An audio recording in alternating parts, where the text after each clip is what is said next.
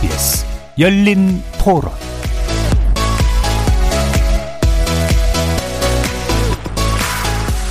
안녕하십니까. KBS 열린 토론 정준희입니다.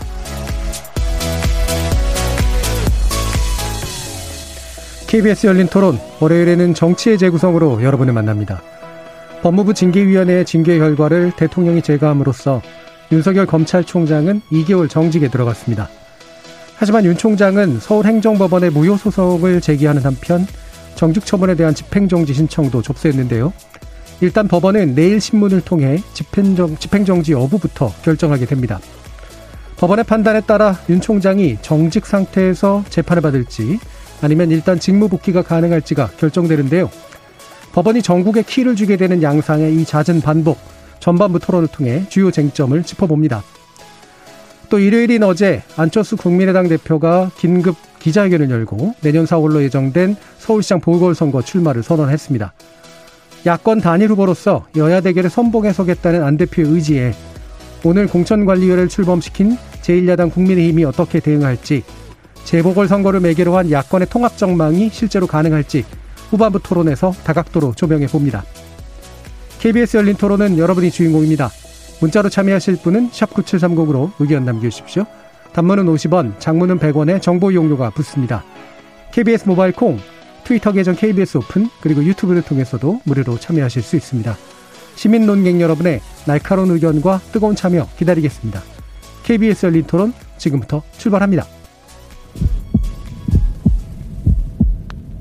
살아 있습니다. 토론이 살아 있습니다. 살아있는 토론, KBS 열린 토론. 토론은 라디오가 진짜입니다. 진짜 토론, KBS 열린 토론.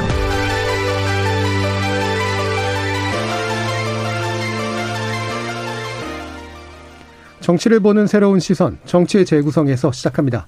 함께 해주실 네 분의 논객 소개하겠습니다. 더불어민주당 장경태 의원 나오셨습니다. 안녕하세요. 장경태입니다. 국민의힘 이준석 전 최고위원 함께 하셨습니다. 네, 안녕하세요. 국민의당 국민미래연구원장 정현정 배재대 교수 나오셨습니다. 네, 안녕하세요. 전 정의당 혁신위원이시죠. 김준우 변호사 함께 하셨습니다. 안녕하세요. 김준우 변호사입니다. 자, 일단 징계 결정이 이제 2개월 정직으로 났고요. 그 다음에 대통령 재가가 이루어졌고, 일단 아까도 말씀드린 것처럼 소송과 그 다음에 집행정지 관련된 법원의 판단까지 어, 연속으로 좀 이어지는 그런 국면에 좀 있습니다. 아, 일단은 이제 징계 결정과 대통령 재가로 이어지는 과정, 그리고 현재 윤 총장의 이제 저항하고 있는 상태까지 포함해서 전반적으로 어떻게 보시는지 일단 간단히 의견 듣고 시작하겠습니다. 장경태 의원님. 네, 일단 뭐 검찰 개혁을 해주길 바랬던 윤석열 검찰총장이 또 그 역할을 제대로 못하는 또 다른 이 과거의 퇴행적인 검찰의 모습을 보여주면서 여러 가지 이런 논란들이 있었는데요. 검찰개혁 3법이 이미 통과되었고 또 둘째 징계위의 결정 그리고 대통령의 재가가 있었고요. 셋째 이 법원 또한 정직 2개월이라는 정말 어 뭐 나름 고심 끝에 내린 징계위에서 내린 결정에 대해서 어 인용 가능성이 매우 법원의 인용 가능성이 낮기 때문에 법적 절차가 완료된 사안으로 이제 아무래도 이 갈등은 이제 좀 많은 국민들께서 이제 좀 그만했으면 좋겠다라는 의견이 대다수입니다. 그렇기 때문에 일단락 되었던 된 사안을 가지고 뭐 더 이상 왈가왈가 할 필요는 없는 것 같고요. 어, 잘 수용해서 앞으로 이제 보다 더 어, 검찰다운 검찰 또 이 과거의 그런 모습들을 버리고 어, 좀 다른 또 다른 새로운 검찰로 다시 태어나는 계기가 되었으면 좋겠습니다. 예, 이준석 최고위 이게 그 자기들이 먼저 싸움 걸어놓고는 자기들 마음대로 결론 낸 다음에 이제 그만하자 이러는 거는 무슨 매너입니까? 이 게임 하다 보면은 자기들이 불리하다 싶으면 동맹 맺자 이런 사람도 있어요. 그런데 그런 모습을 여당이 보이면 안 되고 지금 시점에서 이제 현재 진행형입니다. 당장 어 저는 이번 주에 다가올 두 가지 어쨌든 법원의 판단을 기다리고 있는데요.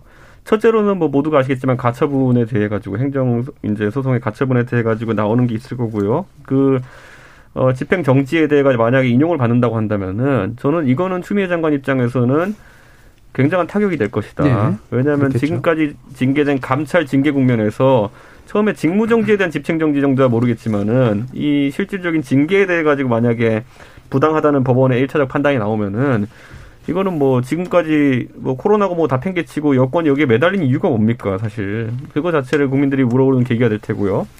두 번째로 또 주목해야 될 판결 한 가지는 12월 23일에 크리스마스 이브의 전날에 나오는 판결인데 정경심 교수에 대한 1심 재판 판결이 나옵니다.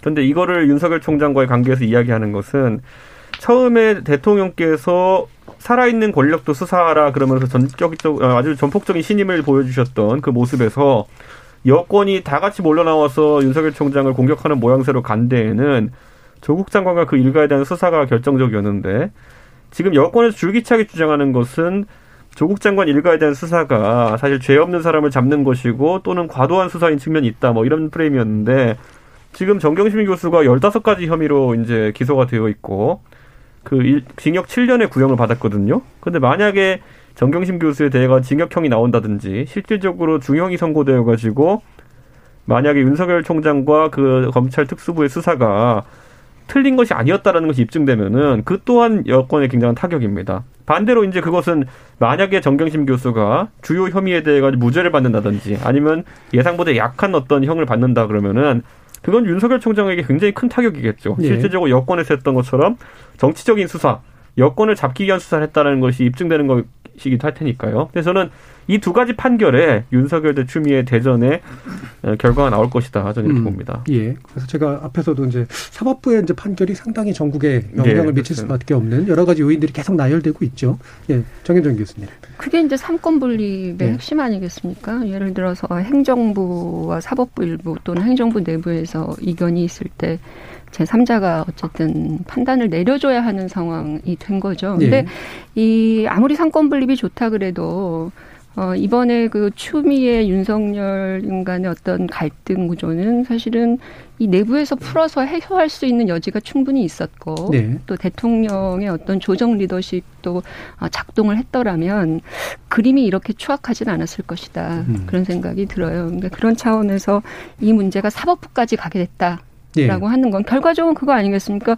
본안 소송 같은 경우에는 대통령이 내린 그 이제 어, 법무부 장관이 요청해서 제청에서 내린 결정에 대한 위협, 위법 판단을 하는 것이잖아요. 네. 본안 소송 같은 경우. 그러니까 이런 어떤 초유의 사태를 지금 일으킨 거거든요. 그 그에 대해서 뭐 윤석열 총장의 책임 문제를 떠나서 추미애 장관과 대통령의 책임을 어, 사실은 음, 묻지 않을 수 없다 그런 생각이 들어요. 여기까지 네. 오도록 한 부분. 그리고 또 하나는 이제 두 가지 소송일 텐데 결국은 가처분 신청하고 본안 소송일 텐데 가처분 신청은 지난번에 하루 남겨 그 하루 정도의 직무정지 상태에서 어 사실은 법원이 그걸 인용했었 단 네. 말이죠. 윤 총장 쪽에서 볼 때는 이번에 접근하는 논리도 지난번하고 똑같은 것 네. 같고, 그 다음에 지난번 행정부분에서 나왔던 그 판시, 판시를 상당히 준용하는 것 같아요. 그래서 네. 이거는 2개월씩이나 되기 때문에, 예, 그, 그때 생각했던 어떤 피해 문제 이런 것을 더 넘어서는 것이다 이렇게 판단하고 있어서, 어, 아마 이 부분이 인용으로 나올 수 있는 가능성들이 좀 더 높지 않나. 다만, 네. 인용으로 나왔을 때 이제 대통령의 결정이었다라고 하는 것이 음. 상당히 이제 정치적으로든 여러 과정에서 좀 부담스러울 것이고 그렇다고 해서 이 문제가 해결이 되느냐 해결이 되지 않겠죠. 오히려 더 꼬이는 방향이 될 가능성이 높아서 예. 어 어쨌든 일단락이 결코 되지 않을 것이다. 근데 이 문제를 이렇게 안 풀었으면 사실은 단락되었을 텐데 네. 상황이 더 악화되거나 나빠질 가능성이 있어서 좀 우려가 있는 것이죠. 예. 그러니까 때로는 이제 사법부의 삼권 분립 원칙상 사법부의 판단을 요청할 수도 있는 건데 사실 그렇게까지 안 가도 됐을 문제가 그렇게 넘어감으로써 누구에게든 정치적 부담이 생겨버렸다라는 말씀이세요. 예. 김준우 변호사님. 네. 그럼 2020년 한 해를 돌아봤을 때 이제 정부가 검찰 개혁의 방향이나 속도와 관련해서 다소 과한 무게를 실으면서 사실 정치적 공경을 좀 자초한 부분도 없지 않아 있다고 저도 봅니다. 네. 어, 하지만 그와는 또 별도로 그러니까 사실은 그 사찰 문건과 관련된 부분이 나오기 전까지는 저는 추미애 장관의 그 행보가 좀 더 무리수에 가깝다라고 보는 입장이었는데 그 사찰 문건과 관련해서는 저는 좀 중하게 보는 예. 쪽이거든요. 그래서 어, 정직 정도의 처분이 적정하다고 이제 보여지고요. 지난번에도 그 비슷한 말씀하셨죠. 네, 예. 그런 상황이고 그 이제 여당 야당 뭐 다 윤석열 총장 서로 좀 입장이 다 다르겠죠. 근데 어 야당 그러니까 제1야당 같은 경우에 국민의힘이나 혹은 뭐 국민의당이나 이쪽에서 보면 사실은 그 이렇게까지 무리수를 두는데 어, 자기 정당의 지지율이 오르지 않는 부분은 역으로 얘기하면 어, 검찰 개혁에 대한 국민적 관심이 언론적 관심에 비해서 좀 밀도가 낮다. 네. 어, 오히려 그 부분에 집중한다고 해서 엄청난 실정이라고 생각하기 뭐냐면 자기 민생 문제랑 별로 관련이 없다 보니까 그래서 여기에 매달리다 보니까 오히려 윤석열 대권 후보만 어, 오히려 올라오고 자당의 후보들의 지지세나 이런 것 경쟁력은 별로 이제 강해지지 않아서 야당에서도 좀 다른 거에 좀 포인트를 둘 필요가 있지 않을까라는 생각이 들고요. 윤석열 총장 입장에서는 결국 혐의는 그런 거 아니겠습니까? 그 검찰 개혁을 좀 가로막기 위해서 조국 장관 일가에 대한 무리한 수사를 했던 것은 아닌가라는 일각의 시선에 대해서 사실 이게 확실히 그것이 아니라 살아있는 권력에 대한 수사였다라고 이제 반증을 하려면 어 이번 주 수요일에 있는 그 뭐 표창장 위조 뭐 이런 문제가 아니라 사실은 그 오촌 조카 조범동 씨와 관련된 네. 사모펀드가 저는 오히려 권력형 비리 문제와 연관되어 올 수 있는 키워드지 나머지 부분들은 사실 뭐 민정수석의 자리를 어, 이용해서 뭔가 호가호위하거나 뭔가 했던 거랑은 좀 다르거든요. 어떻게 보면 뭐 우리 사회 castle 구조의 상위의 집단에 있던 어떤 사람들의 어떤 부도덕한 면이 있었다라고 얘기를 할 수 있고 장관을 수행하기에 정무적으로 바람직하지 않다라는 이야기는 할 수 있지만 그걸 살아있는 권력형 비리였다라고 얘기하는 건 또 언어의 인플레라는 생각이 많이 들어서 네. 윤석열 총장이 아마 사후적으로 본인의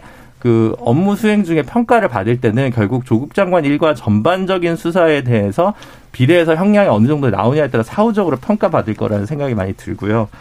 어, 법원 같은 경우는 어, 지금 2개월 정직인데 이 징계위원회 결정은 법원에서 본안 판단까지 봤을 때 어느 정도 그것을 염려하고 고려한 결정이라고 보기 때문에 어, 정현정 교수님 생각과 달리 저는 집행정지가 인용되지 않을 가능성을 조금 더 높게 보고 있습니다. 예. 지금 80332957님은 지금 살아있는 권력은 정부 여당이 아닙니다. 현재 살아있는 권력은 검찰 집단입니다. 김학의 전 차관 일도 그렇고 엊그제 96만 원 검사 세트도 너무 웃기지 않나요? 라는 그런 의견 주셨고요. 석호신님은 정치의 사법화는 다소 찌질해 보이긴 합니다. 하지만 사법부로 끌고 간 것은 윤석열 검찰총장이었습니다. 일종의 항명이라고 봅니다. 라는 또 의견도 주셨습니다. 뭐 이제 뭐 여기에 대해서도 뭐 다양한 의견들이 있으실 텐데 지난번에 어, 김준우 변호사님께서 제가 볼 때는 냉정하게 법적 판단들은 비교적 내려오신 것 같아요. 이를테면 어, 징계가 그렇게 뭐 해이메일 정도로 날 거다기는 어려울 거다. 정직에 가깝게 날 거다라고 말씀 주셨고 그 전에 이제 진경훈 그 저기 법무부 장관의 어, 직무 배제 결정에 대해서도 아마 어, 인용 가능성 그 거기에 대한 집행 정지 부분이 인용될 가능성이 높다라는 말씀 주셔서 제가 또 판을 까는 건 아니긴 한데 어, 어떠세요? 그러니까 지금 판사님들이 보시기에, 그러니까 지금 일종의 정치 사법화가 일어나고 있는 거긴 하니까 이 연속된 어떤 판단들이 정치에 분명히 영향을 미칠 거라는 생각을 안 할 수가 없을 거 아니에요. 예, 판사를 하시진 않았습니다만 어떤 느낌이 들 것? 이런 저는? 사실 직무집행 직무배제 집행 정지권 관련해서는 인용의 무게를 완전히 실었던 건 아닙니다. 솔직히 네. 저는 각하 아니면 이제 인용이고 음. 기각은 없다라고 생각을 했습니다. 그 네. 기각은 어렵고 각하 처분성이 없다고 보거나 뭐 법률상 이익이 적다고 봐서 각하될 가능성과 그리고 이제 어 그냥 인용될 가능성 두 개를 좀 열어놓고 있는 쪽이었고요.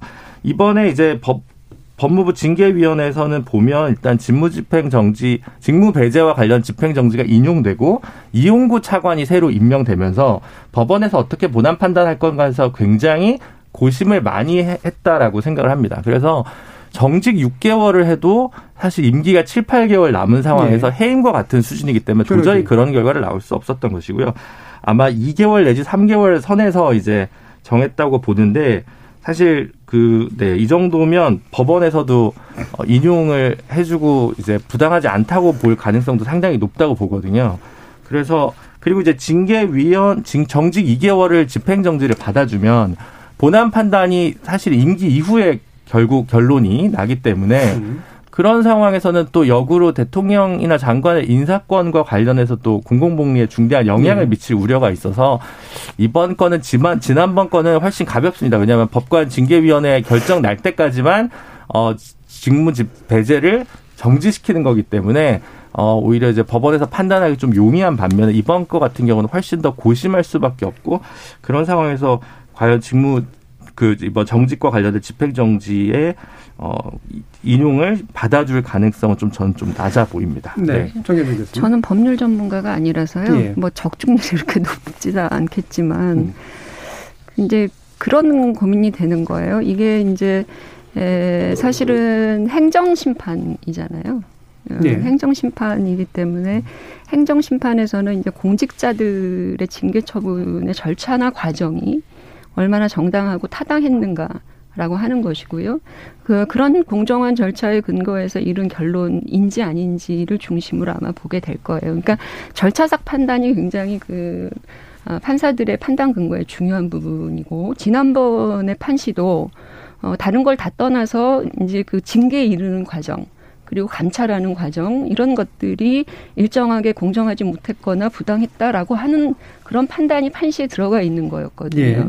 그렇다면 이번에 인용이냐 기각이냐 이걸 판단하는 데 있어서는 이 징계위원회를 소집해서 징계를 이끌고 가는 과정에 사실은 절차적인 어떤 문제점이 없었는가 이것이 중요한 관건이지 않겠냐라는 예. 생각이 들어요. 그 중에 이제 방어권을 충분히 보장하지 못했다라고 하는 점 등 이런 것들이 사실은 방어권 보장하도록 되어 있거든요. 그 관련되는 법내에서. 네. 근데 이것을 징계위원회나 법무부가 충분히 확보해주지 못했다고 하는 그 증거를 또는 근거를 윤석열 총장 쪽에서 충분하게 가지고 접근할 수 있다 그러면 어, 지난번과 다른 맥락에서 판단을 내려야 될 이유는 없을 것이다. 뭐 네. 이런 생각이고요. 어, 다만 이제 이것이 정치적으로 부담을 되, 부담이 되는데 여기가 대법원이나 또는 헌법재판소가 아니거든요. 네. 행정심판이기 때문에 일반 법원의 어떤 정치성이라고 하는 것은 크게 판결에 반영되지 않는 것이 관례예요. 네. 예, 그런 차원에서 놓고 본다면 어, 절차적인 타당성 문제를 중심으로 아마 접근이 되지 않을까. 음. 그래서 결과가 좀 대통령 입장에서 네. 보면 네. 상당히 불편한 결과가 나올 수도 있지 않겠느냐 네. 그런 판단을 해보는 네. 것이죠. 실질적으로 결과는 정치적으로 의미를 띌 수 있지만 이거는 이제 특성상 행정심판의 특성을 가지고 있기 때문에 네. 절차 위법성 문제에 집중할 것 같다. 행정소송입니다. 예. 예. 조금 표현이 행정소송입니다. 예. 예. 지금 이제 공정한 세상님은 이제는 권력을 상대할 사람은 윤석열 총장밖에 없다는 생각입니다. 그러니까 윤 총장이 대선 후보로 나올까봐 그걸 막기 위해 법까지 만들지 않았습니까? 어, 이렇게 얘기하셨고요. 김관천님은 대통령이 살아있는 권력도 조사라고 했을 뿐 사실을 왜곡하고 언론 권력과, 권력과 협력하라고 한 건 또 아니라고 생각합니다. 라는 또 비판적 의견, 의견도 주셨습니다. 어, 방금 의견 주신 분 가운데 이제 권력과 싸울 사람은 이제 윤 총장뿐이 안 남았다. 이 얘기는 야당에게 듣기에는 굉장히 안 좋은 얘기일 수도 있을 것 같은데. 예. 지금 그냥 윤석열 총장이 어쨌든 언론에서 결국에는 여권의 제일 폭격 대상이 됐기 때문에 예. 공격을 많이 받았고 그 과정에서 윤석열 총장이 뭐 적극적 한 거를 하진 않았지만은 굉장히 자신을 방어하는 과정 중에서 굉장히 그런 각을 세우는 모습 많이 보였기 때문에 네. 야권 지지자들의 심리가 그쪽에 기대는 부분이 있는 건 사실입니다. 음. 그런데 결국에는 제가 봤을 때 윤석열 총장도 지금의 이런 어떤 법적 다툼이라든지 징계 본인의 감찰 징계와에 둘러싼 이런 그 다툼 이후에 그 다음에 어떤 행보를 보여줄 수 있느냐가 결국에는 아까 그 문자 보내주신 예. 분이 기대하셨던 부분을 수련할 수 있는 사람인지 아닌지 판단하는데 기준이 될 거거든요. 저는 윤석열 총장이 지금 시점에서 정치 참여에 대한 질문을 계속 받아오면서 본인에 대한 기대감을 키워온 상태인데 정작 그 판단을 하는 시점이 되면은 다른 판단 기준인데 들어올 수 있다 여러 예. 가지. 지금은 윤석열 총장이 예를 들어 대통령 후보가 된다 그러면은 제가 항상 열거하는 교육, 경제, 안보관 같은 것들도 드러내고 시작해야 예. 되는데 그 관점에 있어서는 해야 될 일이 아주 많습니다. 그렇기 때문에 지금 시점에서 야권으로 분류된 인사 중에서 여권과 싸우는데 최적화된 인사는 윤석열 총장이 맞을 겁니다. 예, 예. 예. 하지만 그 다음을 넘어서 가지고 그 다음 단계를 고민하는 사람들은 또 다른 생각을 합니다. 그러니까 대중적 정서 측면에서 윤 총장이 일종의 이제 그 권력과의 싸움을 하는 것처럼 비치는 건 어쩔 수 없고 네. 거기가 불만으로 직결되는 건 어쩔 수 없는데 이게 이제 대선 후보로 직결하느냐 문제는 또 제가 이거를 문제죠. 이걸 뭐 예, 제가 윤석열 총장이 음. 그렇게 못할 것이다라 얘기하는 게 아니라요. 네. 오히려 거꾸로 그 전환을 smooth하게 해낸 분이 김영삼 정부의 감사원장을 했던 이회창 총재 같은 네. 분들 정치인으로서의 전환이 smooth했고 그다음에 대선까지 두 번 나올 정도로까지 잘 정착하신 네. 분이고 반대로 그렇게 하지 못한 분들을 열거하자면 끝도 없습니다. 많죠. 그렇기 네. 때문에 윤 총장 입장에서 그게 아마 고민의 지점이 아닐까 네. 이런 생각을 합니다. 예. 자, 장경태 의원은 어떻게 보고 네, 이준석 최고위원이 좀 확실히 정말 이 웃을 수도 없고 울 수도 없고 참 그러신 것 같아요. 어찌되었건 윤석열 총장의 존재감은 분명한 건 야권 지지 1위 후보 아니겠습니까? 저 사실 야권으로 분류해야도 되는지도 모르겠어요. 사실 윤석열 검찰 총장이 맨날 웃어요. 네. 국민의힘을 그렇게 고민하는 것 근데 않으세요? 국민의힘은 어찌되건 정, 정통 보수당에 네. 또이 국회 103석에 어찌되었건 이 참 당 대표와 또 어, 국- 많은 국회의원들과 아무튼 원내대표 당의 구조를 그래도 탄탄하게 가지고 있는 정당에서 정말 아무런 맥을 못 치고 있다는 게 대- 대단히 안타깝고요. 사실 이미 뭐 김준호 변호사께서 얘기하셨습니다만 사실 이 직무배제에 대한 이 판, 이 법원의 가처분 판단이나 판단과 다르게 이 징계 처분에 대한 가처분은 완전히 다를 수밖에 없고요. 내일 아마 보시면 아시겠지만 이 정직 2개월이란 건 정말 징계위가 고심 끝에 결정한 사안이기 때문에 아마 이 부분에 대해서는 아마 좀 일단락 되는 쪽으로 어 징계권자와 혹은 인사, 인사권자에 대한 존중으로 아마 법원이 방향을 잡지 않을까 이런 생각이 들고요. 이 윤석열 총장이 어찌됐건 이준석 최고가 얘기한 대로 여러 가지 이 반대 심판에 대한 여론이 몰려가고 있는데 그동안 그 여론을 가지고 대선을 나간 사람이 있었습니까? 사실. 어, 뭐 예창 총재를 얘기하셨는데 당 총재를 하셨죠. 그러면 국민의힘의 윤석열 총재가 될 수 있습니까? 안 되죠. 하겠다, 본인이 하겠다고 영향 보여주고 뭐 여러. 가지가 있습니다. 네. 그래서 뭐 고건 총리 할 때는 총리일 때 인기가 높았고요. 반기문 총장은 유엔에 계실 때 인기가 높았죠.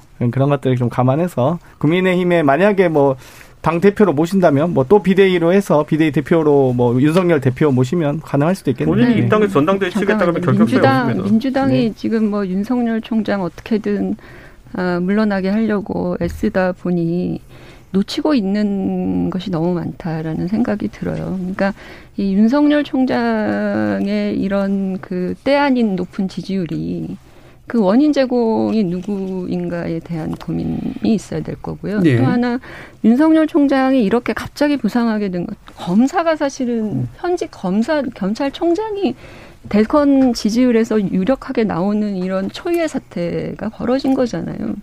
그거는 뭐 야권 국민의힘이든 국민의당이든 원해서 된 것도 아니고요. 기본적으로 여권이 만들어낸 거물 또는 괴물이 돼버린 상황인데 또 하나 민주당 입장에서는 윤석열이 그럼 무엇을 상징하고 있는가라고 하는 거죠.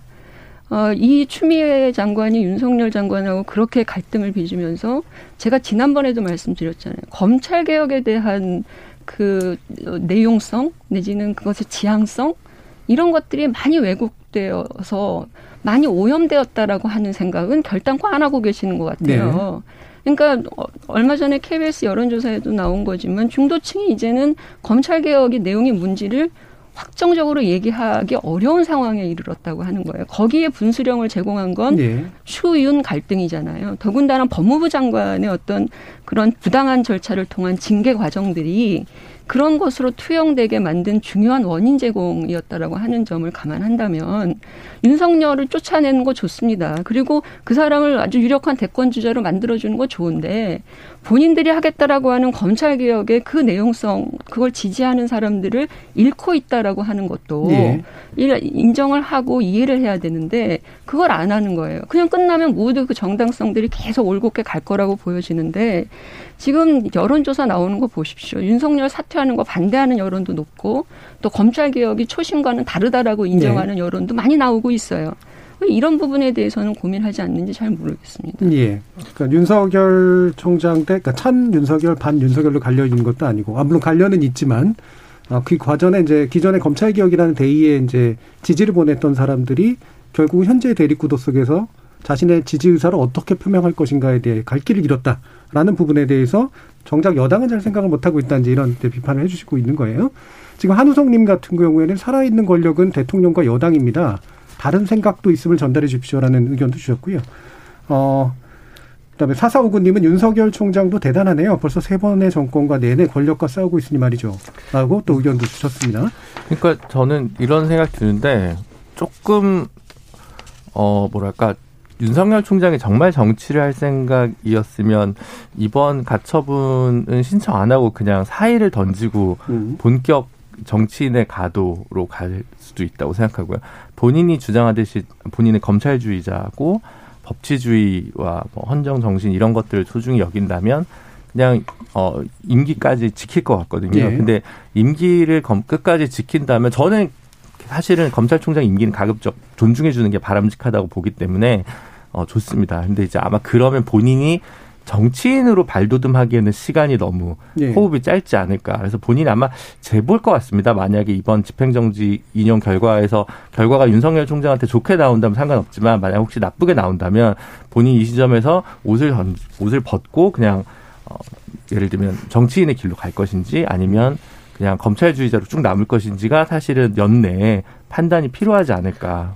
저는 김준호 변호사 말처럼 정치적인 행보로 계속 가려 그러면은 저도 이번에 가처분이라는 걸 다투는 것보다는 아까 말했던 것처럼 시간이 없습니다. 그렇기 때문에 본인의 어쨌든 정치적 비전을 설명하는 게 더 중요하다 이렇게 봤는데 이미 어쨌든 판단을 한 것이고요. 저는 지금 이 결국엔 징계 과정을 결국에는 이번에 계속 다툴 텐데 뭐 이게 참 별도의 사건으로 벌어진 일이긴 하지만은 제가 지난번에도 방송에서 얘기했던 게 뭐냐면은 법무부 차관이 그때 징계 과정에 부담을 느끼고 사퇴했을 때 문재인 정부의 인사 철학과 맞지 않는 인사를 그러니까 제가 말하는 건 다주택자 부지입니다.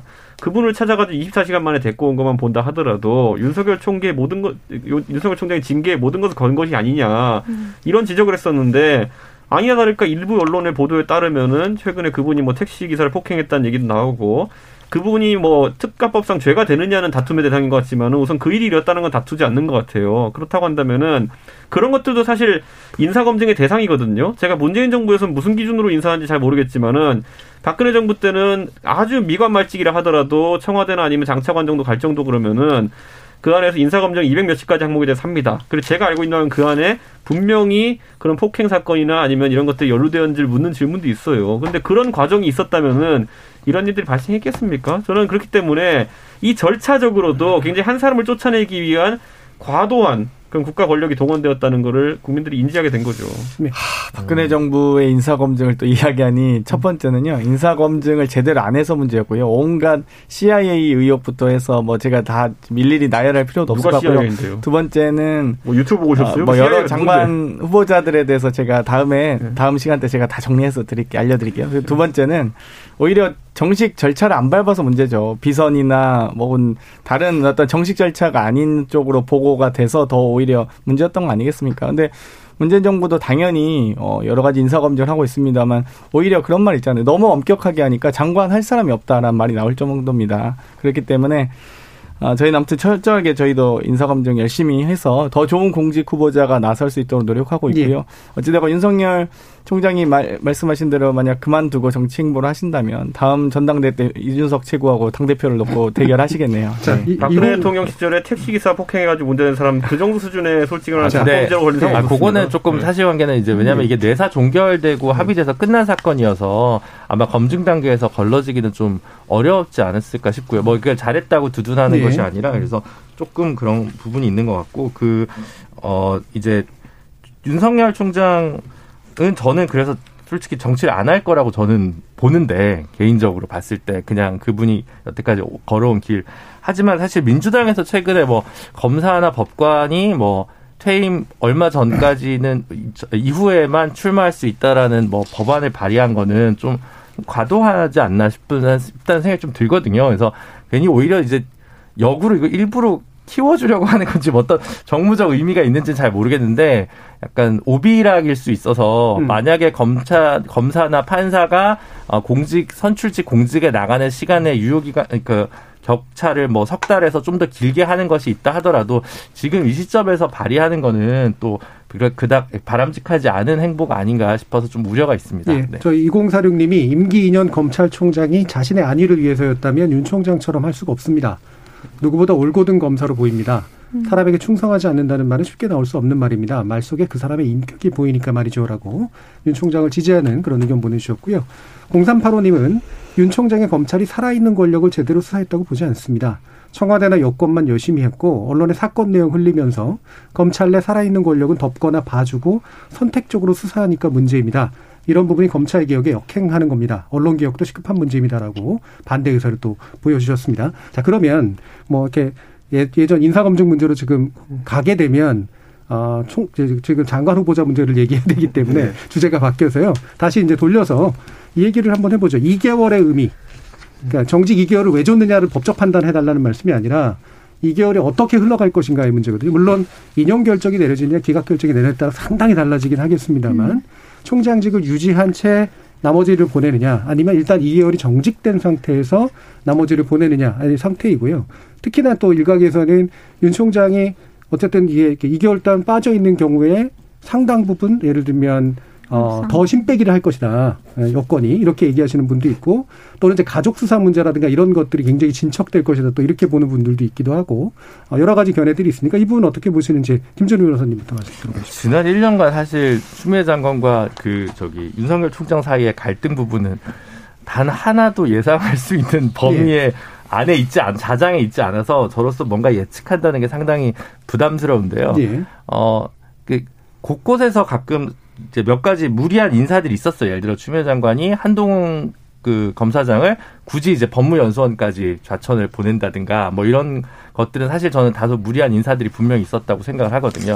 근데 그래서 뭔가 추미애 장관이 조금 더 잘못한다는 생각이 들 때마다 한 번씩 뭔가 그 덜컥스랄까 윤석열 총장의 뭔가 미, 미스들이 자꾸 이제 발견될 때가 있는데 예. 최근 같은 경우 이제 윤갑근 전 고검장이 구속됐지 않습니까? 사실은 예. 이제 그게 남부지검에서 그거를 입건하고서 알고 있었을 때 반부패부를 안 거치고 이제 검찰총장한테 직보를 했었다라고 구두로 직보를 했었다라고 이제 어, 국감 과정에서 알려졌었는데 저는 뭐 뭐그 그렇 그랬구나. 그뭐 적절하지 않지만 뭐큰 아주 큰 문제는 아닐 거고 생각하는데 법원에서 구속영장을 받아줬다는 건 또 저희가 아직 모르는 어떤 내용들이 좀 증빙이 된 게 아닌가 싶고 그러다 보면 이제 검찰주의자라는 의미가 검사들 안에 제 식구 감싸주기의 총장이었단 말인가라는 의문을 또 품을 수 있거든요. 네. 사람들이 검찰 개혁을 바라지 민주당을 꼭 지지하거나 윤석열 총장을 꼭 지지하지 않는 그런 이제 사람들이 또 있지 않습니까? 그래서 그런 문제에서 보면 조금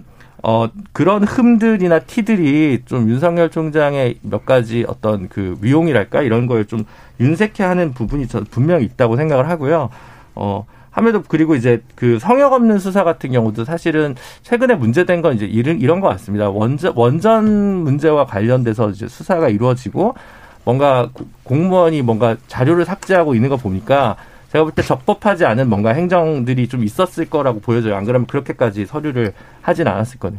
근데 특정한 뭔가 인허가를 내줘가지고 뭐 특정한 건설 토목자본이랑 연루가 돼가지고 이게 비리의 문제라면 정말 더 엄단해야 될 문제인데 사실은 원전이 중단된다고 해서 특정 업체에 무슨 이득이 가거나 뭐 그게 중단된다고 해서 갑자기 글쎄 뭐 태양광 뭐 주식이 뜨나요? 저는 그렇게 생각하진 않거든요. 그러니까 이게 그 부적 어 적법하지 않은 행정들이 있었던 것에 대한 수사와 징계와 이런 것들이 있을 부분과 정말 권력을 사유화하면서 그걸 이권 사업으로 만든 것 사이에 비리 사이에서는 이제 그 차이가 있는데 예. 뭔가 그 윤석열 총장이 성역 없는 수사를 얘기하면서 특정의 그래서 이제 뒤져봤더니 그래서 누가 얼마를 해먹었는데라고 예를 들어 어 민초들이 질문했을 때 별로 그런 게 없거든요. 그런 점들이 뭔가 윤석열 총장이 하는 수사가 뭔가 다른 의도가 있지 않나라는 의문 물음표를 자꾸 찍게 만드는 것 같아요. 그래서 만약에 남은 이제 임기를 또 이제 적절히 수행한다면 그 정중동을 잘 지키는 총장이 되는 게 좀 바람직하지 않나. 검찰권의 네. 오남용이라는 얘기를 듣지 않도록 네. 그게 좀 필요한 자세가 아니, 아닌가 싶습니다. 너무 억울해야만 하지만 말고 본인도 좀 성찰하는 자세를 정지 기간 동안 가지는 게 국민들한테 제일 좋지 않을까 싶습니다. 네. 김준우 변호사님 말씀을 아주 그냥 거칠게 요약하면 어, 지금 현재 여권은 그리고 정권과 정부는 검찰 개혁의 본령을 벗어난 방식으로 좀 과도한 어떤 행동들을 했고 반대로 그렇다고 해서 검찰 측 특히나 윤 총장 측은 이거를 이제 뭐 적법한 내용에 대한 그러니까 불법한 내용에 대한 엄밀한 수사라기보다는 그것에 대항하는 정치적 방법으로서 이제 수사를 진행한 면들이 분명히 있는 것 같다. 이렇게 보시는 네, 거예요. 이렇게 얘기할수록 네. 제가 예. 악플이 늘어나더라고요. 양쪽에서. 아, 이건 제가 반박을 한번 하고 예, 양비론적인 입장이십니다. 네. 네. 저는 아까 이제 김준우 변호사의 잣대라고 하는 것은 결국 정책 판단이라든지 이런 것에 대해서 어떤 오류가 있다 하더라도 결국 그거로 인해 수혜를 본 사람이 있느냐 없느냐 때문에 그것의 중함을 따지자는 것이라면은 저는 그건 약간 위험하다 이렇게 보는 거죠. 왜냐하면 수혜를 받은 사람 없다 하더라도 국가적으로 끼친 손실이 크다 그러면은 당연히 그 판단에 대해서 의문을 제기할 수 있는 것이고 예를 들어 박근혜 대통령한테도 물론 전 그거 이해해요. 예를 들어 탄핵을 당했는데 결국에는 박근혜 대통령이 취한 금전적 이익이 뭐냐 또 물어보면 그게 답이 잘 안 나오니까 공동지감론까지 가는 거거든요. 그럼에도 불구하고 저는 탄핵에 찬성했던 게 뭐냐면은 국가를 경영하는 방식이 그건 옳지 않다고 생각했기 때문이에요. 사인과 그렇게 소통하면서 하는 방식이. 근데 그것과 별개로 지금도 문재인 정부에서 하는 여러 정책들에 대해 가지고 판단하는 과정이라든지 아니면 감사원에서 감사 들어갔더니만은 은폐하려고 하는 것이라든지 이런 것들은 당연히 수사의 대상이 돼야 되고 윤석열 총장이 당연히 검찰총장으로서 책임감을 가지고 깊게 들어 파야 되는 것입니다. 거기서 누가 돈 땡겨 먹은 게 안 나온다 하더라도 그 자체로서 의미가 있는 것이기 때문에 그것 정당성으로 논하기 어렵다 이렇게 보고요. 그리고 저는 윤석열 총장이 두 달의 기간을 이제 어떻게 보낼 네. 것이냐에 대해 가지고 이런 생각을 했습니다. 정치인들은 아까 제가 뭐 이회창 총재가 다음 단계로 도약하기 위해서 가졌던 변화 이런 것들도 얘기하고 있는데 정치 영역이 있지 않다가 정치에 들어오신 분들은 항상 이제 정치를 하면서 입고 있는 정장, 정장 패션의 사진은 많이 보도되지만은 보통 그 다음에 부차적인 이미지를 뭐로 형성하냐가 굉장히 중요할 때가 있어요. 예를 들어 안철수 대표 같은 경우에는 항상 정치인으로서 정장 입고 또 기업인으로서 활동하다가 올 봄에 생각해 보시면은 의사 가운을 입은 모습이 봉사하는 모습이 보도되면서 그게 안철수 대표의 부가적인 의미로 정착이 됐거든요. 그리고 마라톤 하는 모습 이런 것들이 예전에 김무성 대표도 2015년에 대선 나오려다 보니까 본인이 그 부가적 이미지를 만들기 위해 가지고 결국에는 뭐 손녀랑 러닝 셔츠 입고 이렇게 뭐 목욕시키고 이런 것들도 영상이 나왔었잖아요. 그게 굉장히 중요한 겁니다. 근데 윤석열 총장 같은 경우는 특히 더 중요한 게 뭐냐면은 검찰총장으로서 윤석열 총장에 부여된 이미지라는 거는 칼잡이 이미지예요. 매번 사람을 치주해하고 나쁜 사람을 쫓아다니는 이미지거든요. 근데 거기에 더해가지고 어떤 대선 주자로서 이미지를 더할 수 있겠느냐. 저는 그게 뭐 푸근함 이런 거로 봤는데. 이번에 개 이미지가 그런 거 그렇죠. 저는 그래서 이번에 저는 그 윤석열 총장이 사실 저는 그 사진을 보고 굉장히 의도가 네. 있었다 보는 것이 그 사진, 그러니까 사실 윤석열 총장, 들어갔다. 예, 윤석열 총장이 그 아파트에 거주한 지도 상당히 오래됐고 그런 사진 찍히려면 사실 갈등 구조 상에서도 개를 계속 산책시켰으면 그렇게 보도될 수 있었거든요. 그런데 이번에 윤석열 총장이 정직에 들어간 이후에 그 사진이 보도됐다라는 건 윤석열 총장 측에서 사실 그게 보도되길 좀 바랬던 것이 아니냐 네, 저는 그런 네. 생각을 하고 그 부차적인 이미지 구축을 하는 데 있어서 그 사진은 중요한 역할을 할 것이고 저는 개인적으로 나쁘지 않았다는 생각을 해요. 왜냐면 네. 항상 정장을 입고 나오던 모습에서 지금은 그 강아지 산책시키면서 패딩 조끼 셔츠 아니 그 패딩 그런 어떤 네. 옷을 입고 나온 것이 저는 상당히 다른 느낌을 받았거든요. 왜냐하면 지금까지 윤석열 총장이라 그러면은 아까 말했던 검사 이미지밖에 없는 사람이었어요. 네. 그러다 보니까 앞으로 만약에 진짜 윤석열 총장이 정치적 행보를 할 의도가 있다고 한다면은 그런 이미지를 형성하는데 시간을 좀 주력할 것이다. 음. 좀 그런 생각을 합니다. 제가 아, 제가 조금만 작은 작은 반박이니까 네, 네, 네. 그 윤석열 총장이 그 원전 수사를 박차를 가는 것에 제가 뭐라고 음. 하는 게 아니라 음.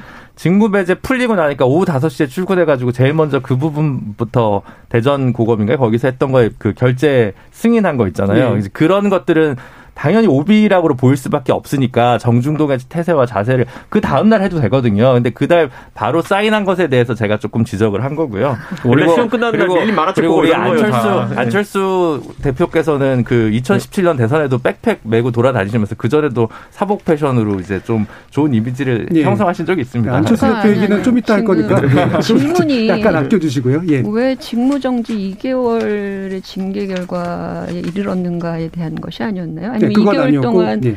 윤석열 총장이 뭘 할 것인가를 2개월 동안 어떤 일들이 벌어질 것인가 음. 앞으로 네. 벌어지는 네.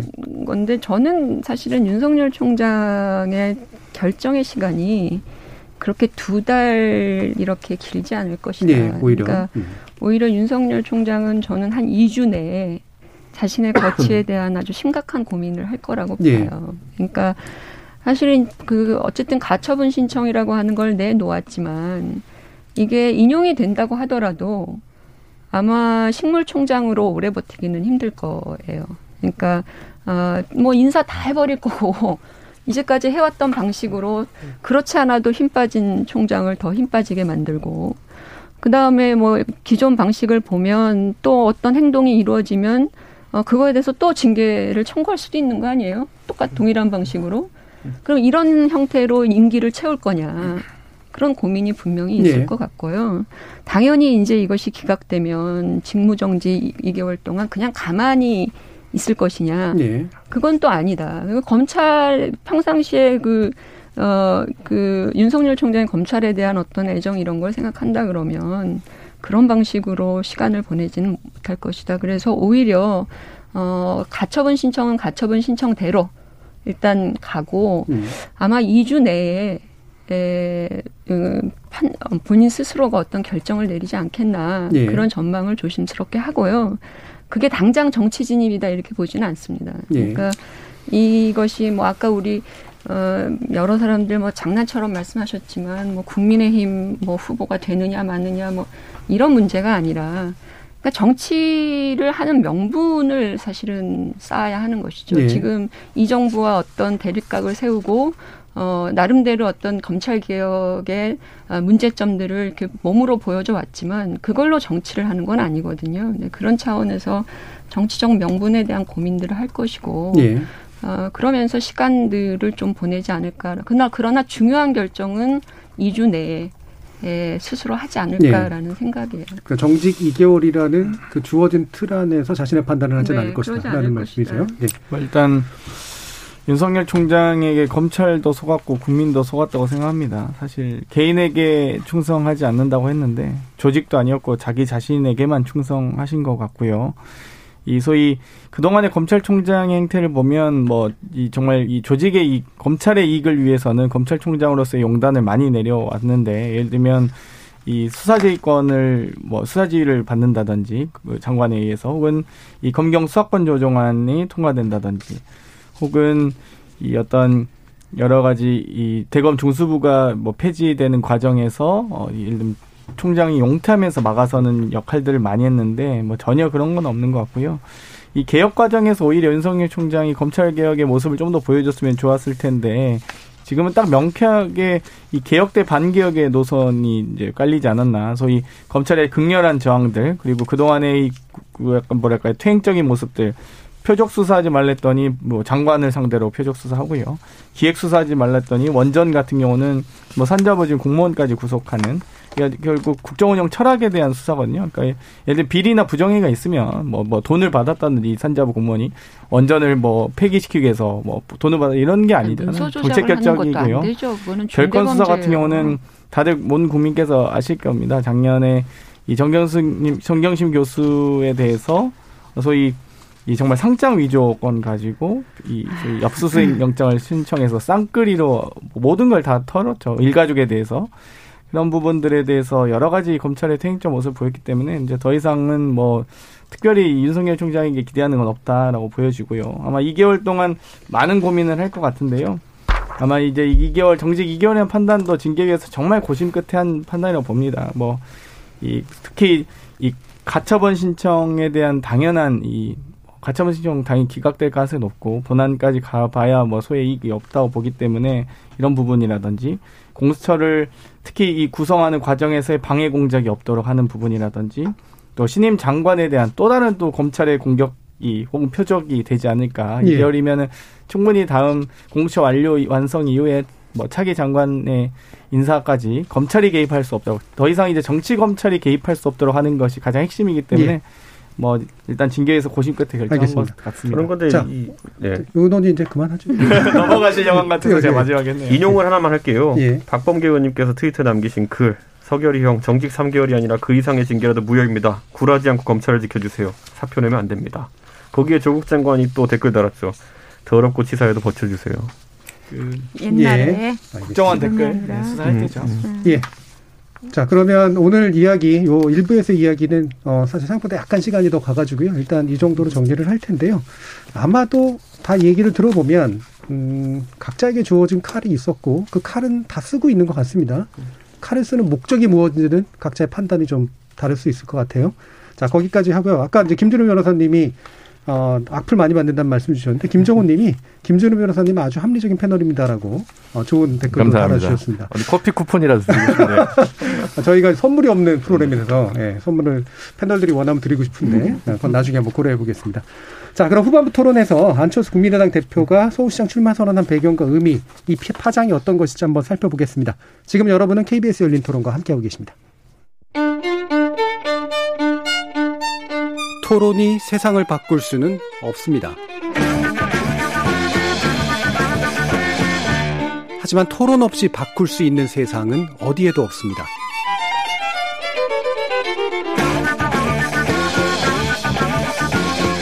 세상의 선한 변화를 갈망하는 당신. 정답이 아니라 질문의 힘을 믿는 당신. 우리 KBS 열린 토론에서 만납시다.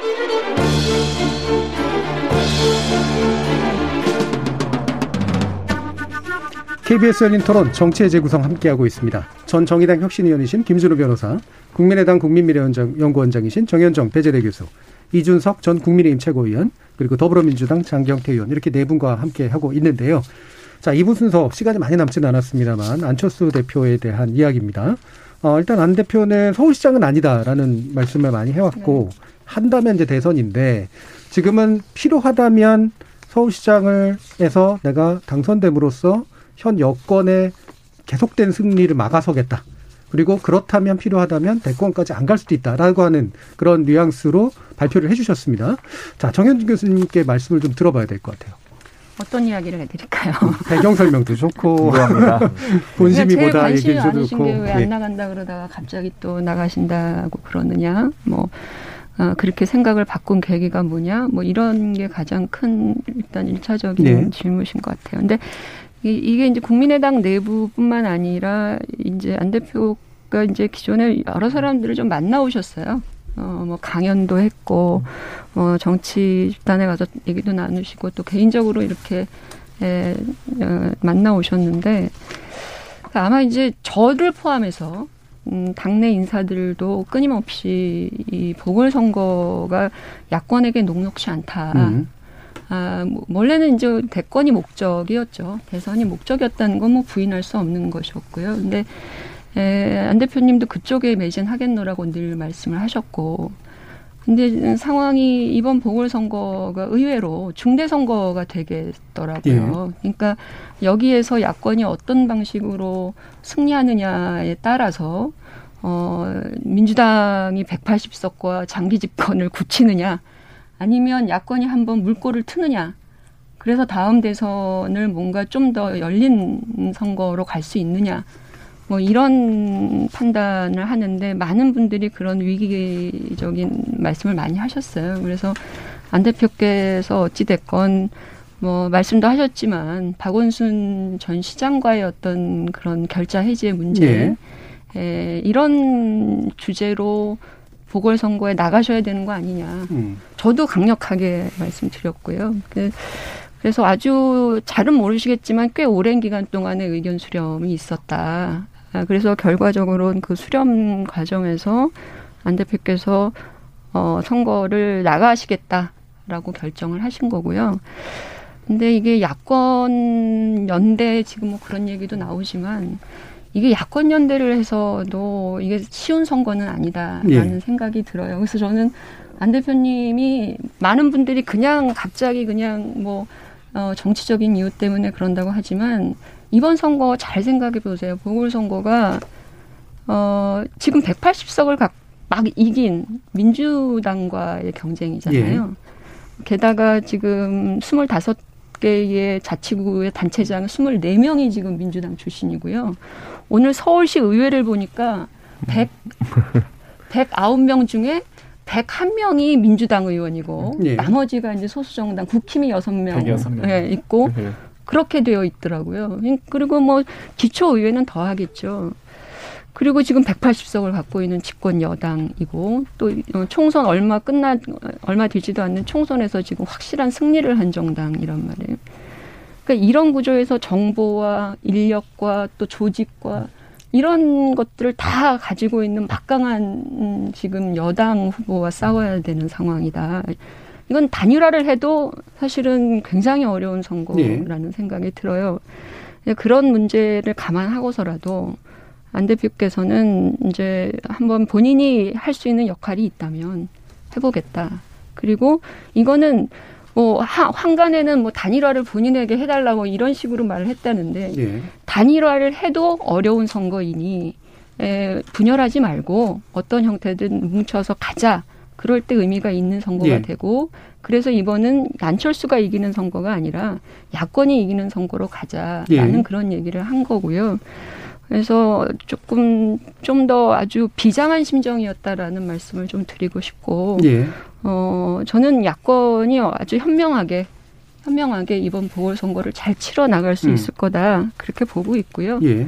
어, 그런 차원에서 뭐 다른 분들 하실 말씀 예, 있으시면 일단은 저, 그 제가 쭉 다 읽어봤어요. 그, 네. 그 출마 선언, 그러니까 출마 선언문 전문을 받고 방금 이제 정 원장님께서 얘기해 주신 대로 이게 이제 야권 공동의 문제다. 그리고서 이게 그냥 지는 지면 안 된다. 적어도 이런 이제 나름의 전체적 명함이 읽혔거든요.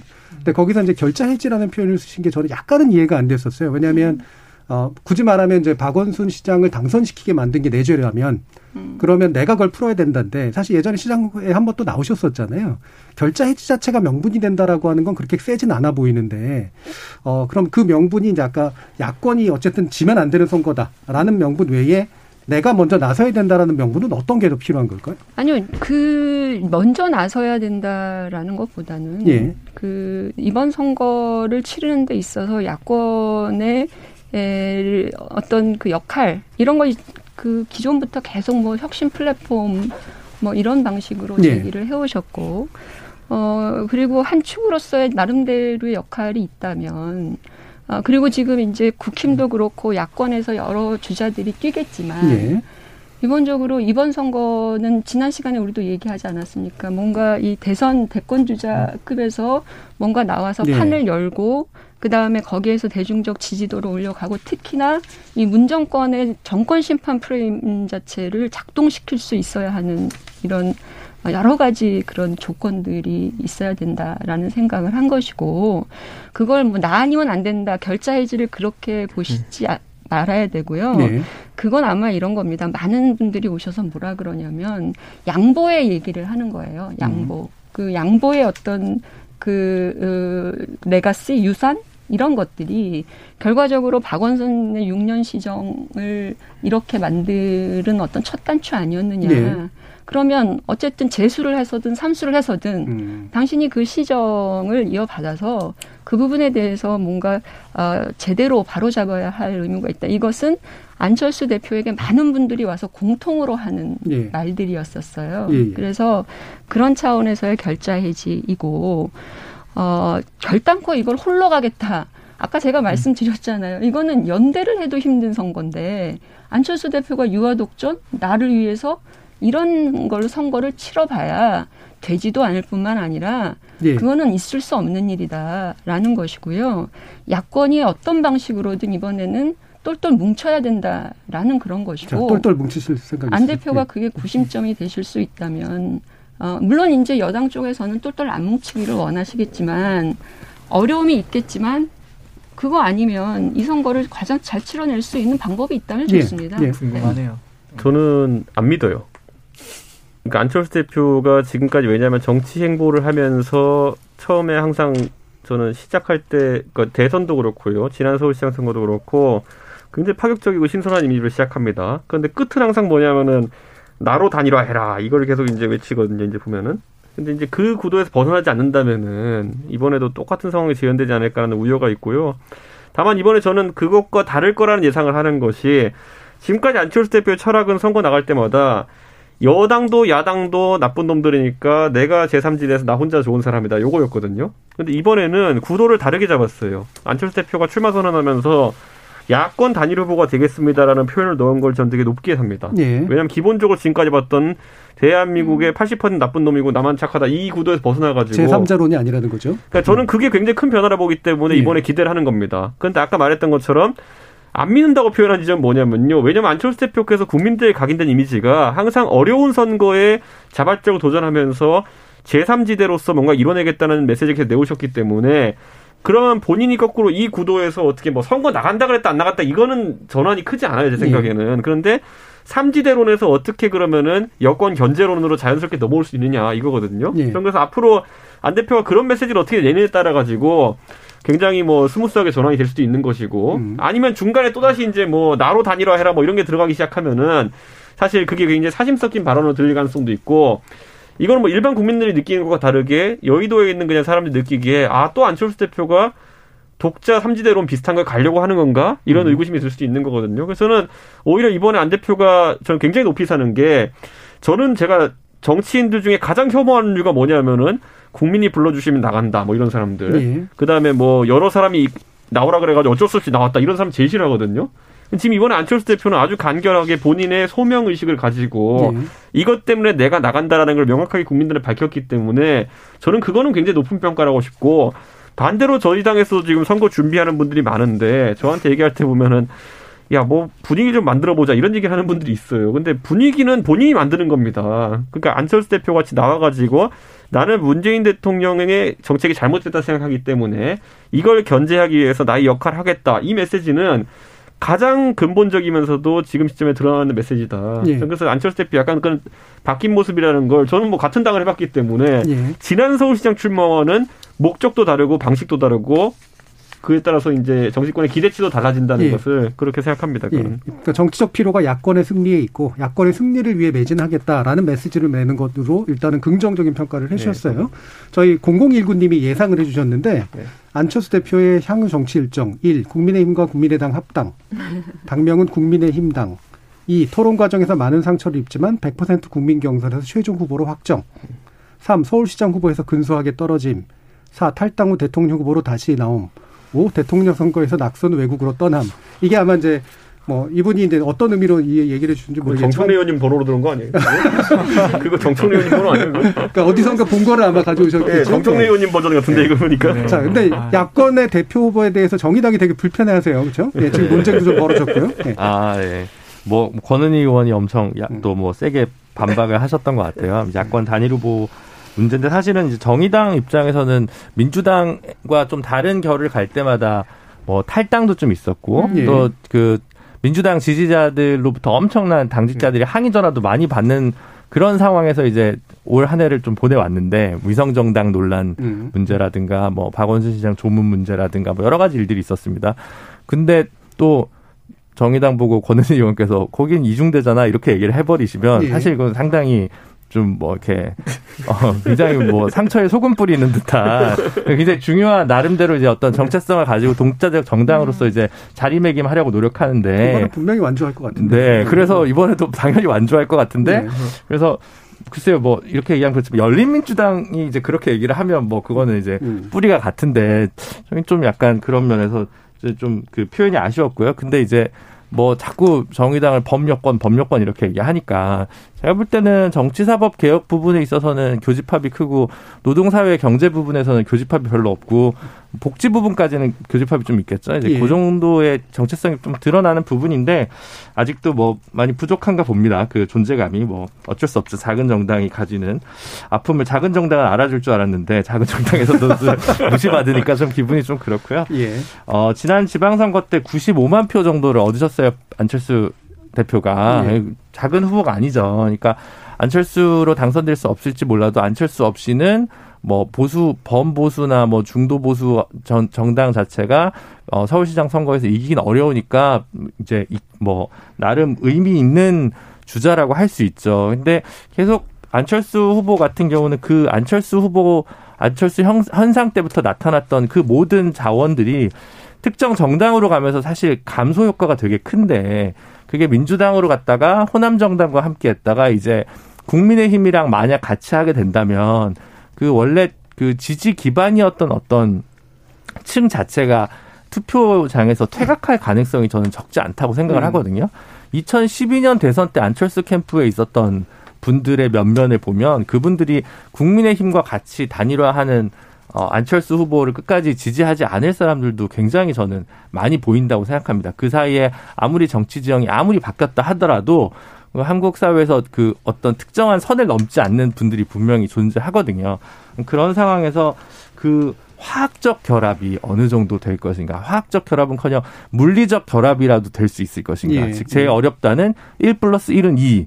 이거를 만드는 게 좀 쉬운 문제가 아닌 것 같은데 어쨌든 그렇게 뭐 깃발을 드셨으니까 좀 더 지켜봐야겠죠. 근데, 근데 이번 출마 선언문도 그렇고 예전에 유승민 후보도 그렇고 안철수 후보도 그렇고 원래는 약간 따뜻한 중도 보수의 이미지와 합리성의 예. 이미지를 구축했는데 말을 좀 뭐 야성이 필요할 때 말을 세게 하시면서 이렇게 안 어울리는 배역을 하다 보니까 조금 이렇게 안 어울릴 때가 있거든요. 예전에 뭐 제가 MB 아바타입니까 이런 식으로 이제 항변하셨을 때도 별로 국민적 반응이 좋지 않았듯이 그러니까 뭐 백팩 들고 돌아다니거나 뭐 의료 봉사 활동을 할 땐 다시 지지율이 올라가고 이런 좀 경험들이 있잖아요. 그래서 이번에도 사실은 그러면 서울을 새롭게 어떻게 구축할까는 이후에 얘기하겠다고 얘기하고 지금 출마 선언문 자체는 부동산과 뭐 이제 그 코로나 문제에 네. 중점을 둬서 이렇게 정부 비판에 각을 세우셨는데 이런 스탠스로는 안철수라는 후보가 가지고 있는 마지막 고유의 강점도 전혀 살릴 수가 없지 않냐. 그래서 뭐 이거는 빨리 선을 그은 것이겠지만 어 빨리 그 다음에 좀 컨텐츠를 가지고 이야기를 해야 되는데 제가 이미 말씀드렸습니다. 이런 거 말고 조금 더 새로운 버전을 갖고 오지 않으면 그리고 이제 여전히 우려가 있잖아요. 2017년 대선과 2018년 음. 서울시장 선거에서 나로의 단일화 외에는 여지를 두지 않았던 어떤 어 뭐랄까요 경직됨 이 두 가지 숙제를 좀 정치인 안철수가 풀어야 되지 않을까 아니, 싶습니다. 근데 언제부터 안철수 대표에게 나로의 단일화를 음. 하지 않으면 판을 깬다? 그런 결과는 아니었죠. 그러니까 예를 들면 우리가 2012년도 그렇고 음. 결국은 저는 오히려 저는 그때 단일화 과정에서도 참여했고 예. 협상에도 참여를 해보면 어뭐 답정너는 기본적으로 양대 정당들이 갖고 있는 태도예요. 그러니까 어떤 형태로든 어, 새로운 후보는 우리의 우산 속으로 우리의 조직 아래서 내지는 우리의 조직의 힘으로 그러니까 조직적 압박이라고 하는 것이 예. 상당히 크고 오히려 정당도 없는 그런 신의 후보들이 사실은 굴복할 수밖에 없게 환경을 만드는 것도 사실이에요. 그게 우리 정치의 어떤 힘의 정치 아니겠습니까? 그리고 기득권 정치의 핵심이었고요. 그러니까 그런 부분들과 맞닥뜨렸을 때 언제 안철수 대표가 아, 내 나라 나의 어떤 이기심을 발을 발현하기도 전에 이미 조직에 굴복 당할 수밖에 없는 구조예요. 근데 그런 상황이 되면 안철수 대표는 늘 포기했던 이유는 선거가 완전히 판이 깨져버리니까 내지는 그 단일화 문제로 서로 갈등하다가 결국은 불리해지니까 분열하면 그래서 본인이 포기하 포기한 거잖아요. 안 예. 나오겠다고. 그 과정이었는데 그것을 마치 그 단일화가 내, 내 뜻대로 안 되니까 나 판 깬다 안녕 음. 이랬던 사람으로 프레임을 씌워왔던 그 정치권의 문제가 있었던 알겠습니다. 것이고요. 예. 제가 그때 단일화 과정에 참여하면서 느꼈던 건데 그런 과정이고 어, 안철수 대표가 지금 뭐 말씀하신 것처럼 여러 우려가 있는데 실제로는 서울시의 주택 문제나 코로나 대응 문제도 예.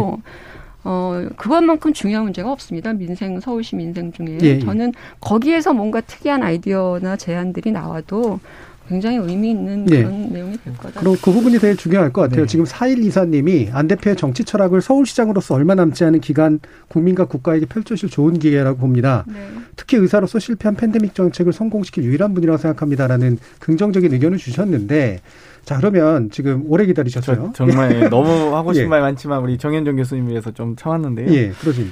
그 오늘따라 항상 우리 이준석 최고와 네. 정현정 원장님이 항상 저를 때론 노려, 노려보면서 정말 가까워 보였는데 오늘따라 유독 멀어 보이네요. 그래서 참 되게 좀 흥미진진하다는 생각이 들고요. 사실 두 분의 야권 단일화가 그러니까 두 당의 음. 야권 단일화가 전 세 가지 이유로 어렵다고 보는데 첫 번째는 결자 해지를 끌고 나오셨어요. 결자 해지가 아닌 저는 본전 생각이라고 생각을 하는데 예를 들어 2018년도 3위를 했기 때문에 일단 기본적으로 결자 해지 자체가 아닙니다. 박원 시장과의 대결에서 완패를 했고요. 두 번째 결자 해지라고 하면 소위 오히려 본인이 불출마 선언을 하고 국민의힘 선대위원장으로 띄워줘도 좀 부족함이 없을 정도인데 좀 그런 부분이 과연 이게 결자 해지인가라는 생각이 들었고요. 두 번째 야권 통합 후보라고 보통 표현하시 하셨는데 보통 이, 이 정도 워딩이 나가려면 사실 국민의힘과 좀 공감대가 있어야 되거든요. 그러니까 어찌됐건 이 제1야당 103석이라는 제1야당이 그러니까 저희가 야권 통합 후보를 쓸 때는 제1야당으로서 쓸 때는 정의당과의 어떤 어떤 배려나 이런 것들이 어찌됐건 이 저희가 이 이니셔티브를 가지고 있을 텐데 안철수 후보는 그런 것들이 없는 상태에서 지금 국민의힘을 사실 약간 무시한 것 같다는 생각이 들었고 오히려 그러면은 최소한 그런 정도 이니셔티브를 주려면 대선 불출마 선언 하셨으면 좋았지 않았을까. 반문연대 솔직히 약하죠. 국민의힘 입장에서는. 그래서 그런 부분이 하나가 있고요. 또 이 소위 뭐 나로 뭐 통합한 통합 후보 내야 된다라는 이 프레임이 쓰여진 게 뭐 프레임이라고 생각하셨으니까 좀 존중해서 말씀드리면 2012년 대선 때도 그렇고 2017년 대선도 그렇고 2018년 서울시장 선거도 그렇고 어, 다 이 소위 소위 뭐 완주하거나 단일화 과정이 너무 매끄럽지 않았다. 그러니까 국회의원 선거를 제외하고는 그런 부분이 하나 있고요.